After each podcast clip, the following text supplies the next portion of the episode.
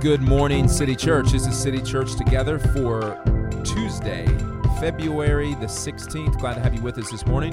My name is Trevor, and today, uh, this past Sunday, we announced at City Church um, three new um, candidates for um, being an elder or a pastor at City Church. And like I promised you on Sunday, um, I want to go through um, some of the scripture that tells us what an elder um, of a church should be, the kind of character, the kind of person they should be. Um, and so that you can use those scriptures to think through and evaluate um, these men.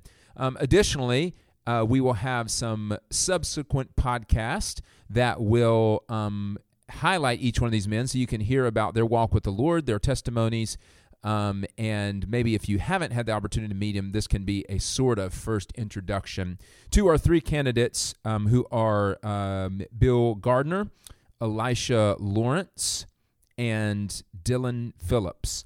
Um, so, in case you did not, um, in case you did not, were not here with us or did not hear the sermon from Sunday, um, then uh, those are the folks. so you'll hear from them in some upcoming podcasts now let's get to the scripture and find out um, what it is what are the qualifications for an elder? So we're going to be in three different passages. There are more than these three but these are i would say the three primary new testament passages that that speak directly to um, what qualifies a person to be an elder.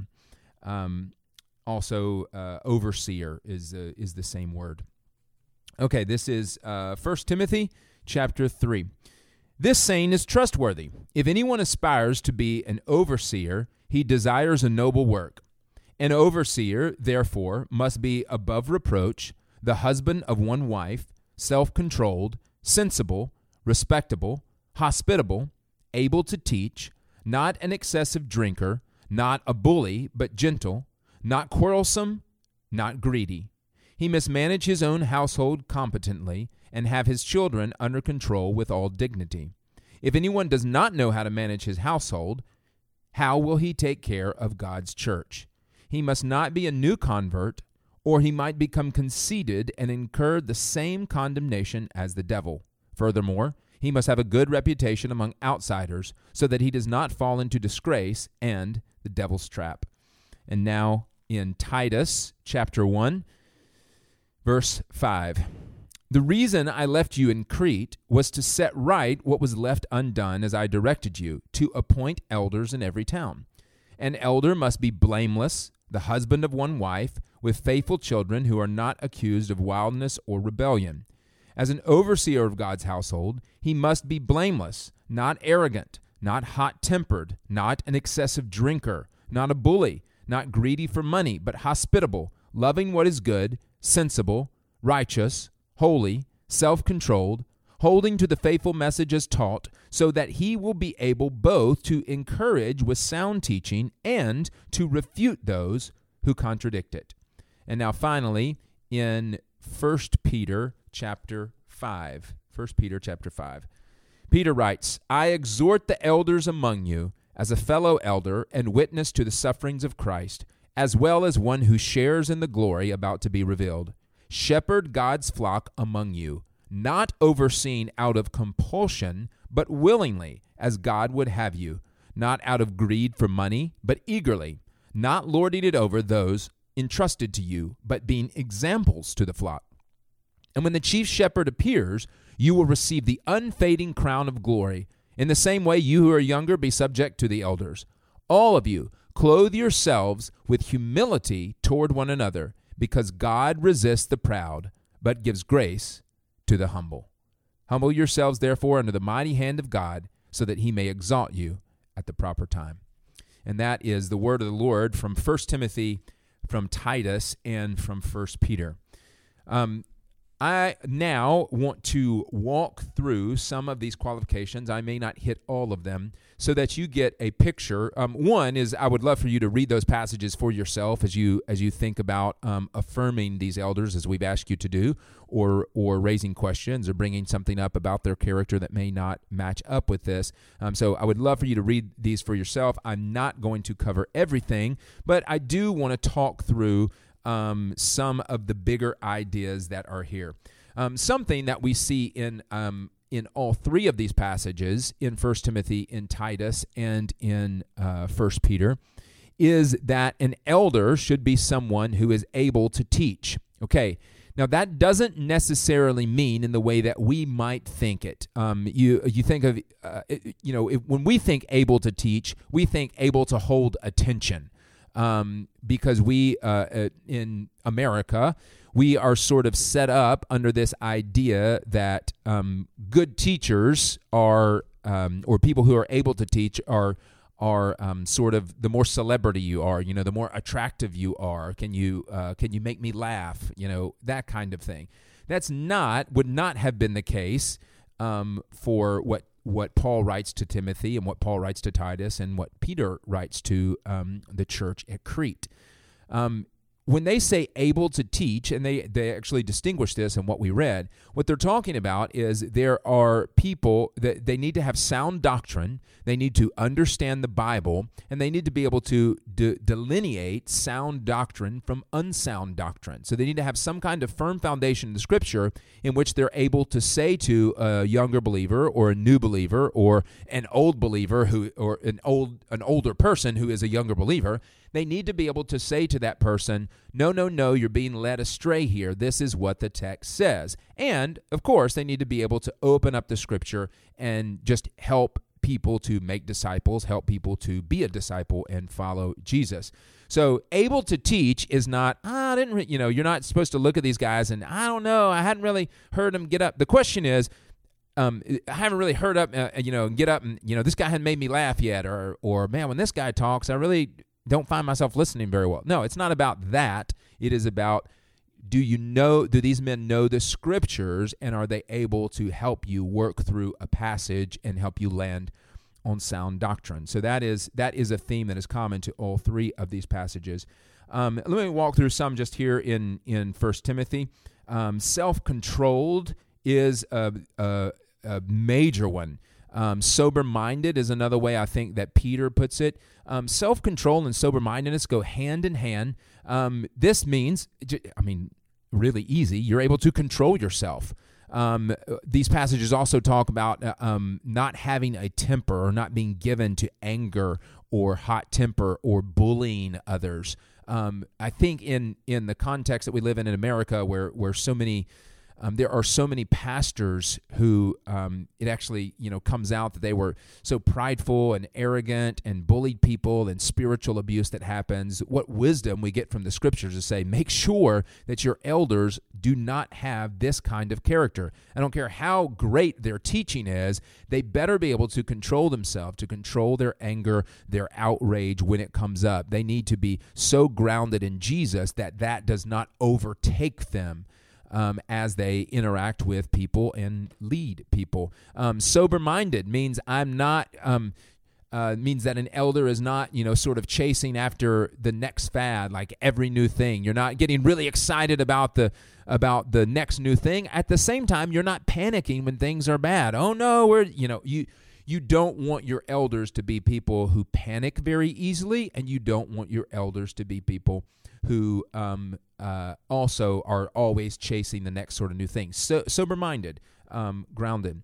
Um, let me address this one. One of them uh, that comes up, uh, especially in Timothy and Titus, is that um, an elder is to be a husband of one wife.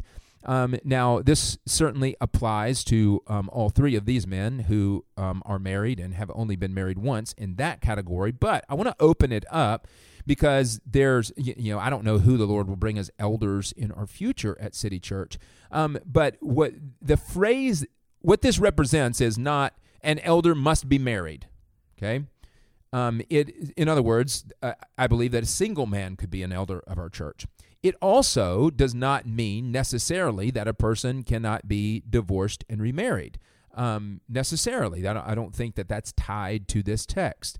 Um, the idea here now there's some separate discussion about divorce and remarriage that we're not going to tackle today, but um, uh, but I don't think that, that that this text says that. I think the idea here, um, the the Greek here is actually um, a one woman man. That's the way that it's phrased. Um, and given that almost the entirety of the things that are listed for an elder um, have to do with his character, I take this as uh, as a character description. Are you? These men should be one woman men. Okay. These, in other words, these men should not be looking at pornography. Now, of course, this is true of all Christians. Which honestly, these categories should be true of all Christians. Um, but but you know, like uh, Peter said, we are to elders are to set an example for the flock. So um, this would be um, you should not be looking at pornography. This should not be an ongoing, um, an ongoing kind of struggle in an elder's life. Um, that would, in my mind, that would um, raise some question about a one-woman man. You're not, you're not looking to one woman in marriage. You're looking elsewhere, um, or just being known as a flirt, um, or being known as um, somewhat a, a woman chaser. Like that is that that takes you completely off the table for being an elder um, at our church and in in God's church. So that's what one uh, husband of one wife. It's not necessarily looking at the guy and going, "Are you married?" and "Are you married to only one wife?" Check. You check that. No, it's about his attitude and his heart toward women. Um, not an excessive drinker. Um, again, it's not that an elder cannot drink alcohol. This has to do with being self-controlled. Like, no, you should not be addicted to it. Um, you should it should you should not drink excessively. You certainly should not drink to the point of getting drunk. And an elder of our church should not be known as, oh, I know that guy. That's the guy that really loves his alcohol. That's the guy that can really take his drink. It doesn't mean that an elder cannot drink alcohol. It's about his character. Um, not a bully, but gentle. Gentle means exercising power under control. Um, as any leader has, um, you have a degree of power that's associated with that. And God expects us to use that power to help the weak, help the downtrodden, help the spiritually bereft. Um, help those who are far from God, not to crush them, but to be gentle as Jesus is. He's gentle and lowly in heart um, not quarrelsome. Uh, not so we're not stirring up fights all the time. That includes with our social media. Um, not greedy. Our elders should not be. None of these guys that you appoint as elders or that you have as elders at City Church should be in it for the money or trying to use ministry to sort of pad our our bank accounts. Um, a word about this: he must manage his household competently. Okay, um, and keep his children under control. Um, here's what this does not mean. This does not mean that a an elder um, can't have um, children that have behavior issues, if we want to call it that. Okay, so in other words, you're not to look at my children or Jeremy's children or Dustin's children or Anthony's or Joel's or or uh, any of these other men that are coming in and go, whoa, whoa, whoa, whoa. I've seen how that kid acted. You see what that kid did at church? Or boy, I've heard his. You know, that's not what it's about um, this is about this is not about the actions of the family. It is about the character of the man. Okay, um, you there are so many um, factors that go into the things that our children do and the way that our children behave. That is not about um, whether a parent did something right or wrong. Um, so God is not um, hanging up elders, sort of keep your kids in line. In fact, we've seen in the church a lot of destruction that's been done to pastors' kids because the pastors' kids end up feeling the weight of the pastor, like, I've got to help my dad keep his job, you know, and then you get into teenage angst and you're like, take this, you know. that is not the spirit of what's happening here. Um, Paul says so in his letter to Timothy. I think he says so to Titus as well. Um, he says the point of this is that you are to look at how the man manages his household because the the family is a smaller picture of the church. Now, likewise, you're going to look at our church. And if you looked at our church and you said, wow, man, those are some hellions over at City Church, there could be two ways to interpret that. One way would be the leadership are hellions and are awful and bring no correction into the church. The other, the other way to interpret that is just, man, it's hard pastoring people. And we kind of want our church to be filled with people who are at different places in their walk. Likewise, placing that onto the family and what what a, an elder would learn by being a husband and a father, or in this sense, it's a it's a father, is you you're getting a, a, training ground in the way that you are caring for your children even in times of rebellion or acting hard so what would disqualify an elder is if they were just allowing their children to act rebelliously without seeking out that child's repentance. Because then you, if someone acts rebelliously in the church, we want the we would want the pastor to or the elders to, and that's part of what our elders do, to go after that person and call them to repentance. So when I look at their home, that's what I want to see them doing in their home. It's not whether or not they have a rebellious child so the church keeps a good reputation. It is that so when I look at that home, that home is a pattern for the way that that person is going to act. Um, as an elder. Now, this also is not a requirement that they have kids. It's not a requirement that they did have kids or in the future that they have kids. Um, this would be again something about character. Um, can what what does this person's character show about the way that they would parent or the way that they would run a household? Um, he must not be a new convert, or he might become conceited and incur the same condemnation as the devil. Um, so this is one of sort of the objective standards that's in here that that is not necessarily about a, a character thing that and able to teach. Um, this is make sure they're not a new convert. Um, and you'll hear from all of our all of our folks their testimony. But that the idea here is that you don't want somebody who just came to Christ who hasn't walked through trials as a Christian.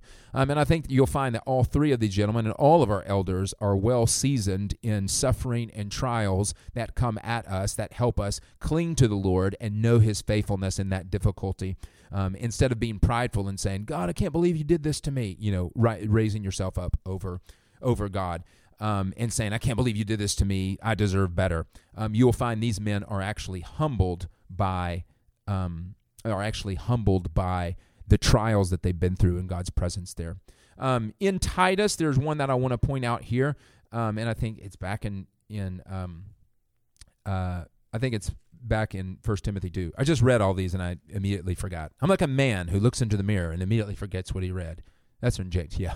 Um, no, not in that sense. Um, but but Paul also talks about um, essentially what outsiders in the church think. So it's it's it is good that um, these men need to have a reputation good with outsiders. That's why one of the things that we do is we actually get references from people that are elders. This is part of the elder process that they work with, so we can see, hey, what's their life like um, in their nine to five um, Elisha, who works here at the church, we're going to rake him over the coals. Um, I, am going to ask myself for a reference, and then I'm no, I'm kidding. Um, but you know, you take you take Dylan, um, uh, who is in the uh, Christian hip hop industry, and um, when we want to hear what what do people say who have been on tour with him? Um, what's he like um, when he's away from home on the bus? You know, um, uh, uh, with Bill, who works at the um, Tennessee Baptist Children's Home. It's like, what is what you know? What's Bill? What's Bill like when he gets up to you know? He's doing a newsletter and he's up against a deadline. Is he is he screaming at people? And you know, we we care, uh, and you should care about what their character is. And so we want to see what people outside of our church, and especially our aim is to see what non Christians um, outside of them think. Um, and then we'll wrap it up with First Peter five. Um, 1 Peter 5, um, which I am struggling to get to. Uh, 1 Peter 5, you hear this um, when Paul is exhorting these elders. I'm sorry, when Peter is exhorting these elders. Um, he talks about shepherding and talks about looking to our chief shepherd. And that's what you want to see yeah, uh, and then he goes on to humble yourself under the mighty hand of God. Um, God resists the crowd, uh, re- resist the proud, but gives grace to the humble. And that's something that you want to see in these men. If they are going to lead you well, they have to be humbled under the mighty hand of God. Um, they cannot be full of themselves. They have to be under shepherds. They have to recognize who the chief shepherd is and be submitted to his will so that they can shepherd you well. Our elders here, uh, you know, Jesus said, we operate with a different kind of authority. It is not an authority that stands over and lords over, but is an authority that gets down and washes feet is an authority that that takes on burdens is an authority that gets under and pushes up um, that's the way you want your elders your shepherds here to lead um, and Peter puts it like this He says, Shepherd God's flock among you, to the elders, shepherd God's flocks among you, not overseen out of compulsion, but willingly, as God would have you, not out of greed for money, but eagerly, not lording it over those entrusted to you, but being examples to the flock. These men, um, in our conversations with them up to this point, have been um, have been what I would call the right kind of eager. I'm always hesitant if someone comes to me and says, "I want to be an elder." You know, it's like, "Bro, you're you're too eager." Like this is this is a um, holy calling. This is a sacred office. Um, and it is not for people who want to have authority for the sake of authority, power for the sake of power. Um, who feel good about having people's eyes on them. It's not what this office is for. It is a lowly office to serve. And in that where I can find where I can find men who are ready to eager who are eager about the serving, eager about the foot washing, eager about the pushing forward and and growing people into Christ. That's the right kind of eager. Not eager for the position of authority, but eager for the service that is involved. That's the kind of humility that we want. And that's the kind of humility that our elders have seen in Bill and in Elisha and in Dylan. You'll hear from them um, some more in some following podcasts about their testimony and some of the ways that that um, that God has called them and set them apart. And as you pray about this, please pray for these men. Please go through these passages. Um, by the way, Acts chapter 20 is actually my favorite passage about elders. It's an it's a narrative, so I like it. Um, but Acts chapter 20 is another good place to go to sort of see the relationship that elders are supposed to have and and um, how they're supposed to give to um, the congregation. Um, but read over these passages: First Timothy three, um, Titus one, and First Peter five, and pray through these and think about these men um, as you know them. And if you say yes, I want to affirm these men. Um, please send us an email, elders at boroughcitychurch.com. Um, we love to hear the positive stuff too. Um, if you've had interactions or you have some concerns or something you want to bring up that you're not sure about, don't be afraid of that. Send that to us, um, and we will we'll filter through those. And it can help us in the process that we that we um, have for these elders. Like we'll work on those kinds of things in the process, and you may have seen something that we don't. So. Um, so please don't be afraid to email either way, elders at boroughcitychurch.com to um, to either affirm or ask a question or, or maybe bring something to our attention. Um, City Church, I am so um, thrilled that God has called these men, or as, as best we see it now, that God has called these men to be elders. I am um, as confident as I can be about their service to you and what the future holds. So uh, please pray for them as we are certainly praying for you all. Um, so, City Church, um, let's pray now for these men and for this elder process and for our church. Let's be silent together before the Lord.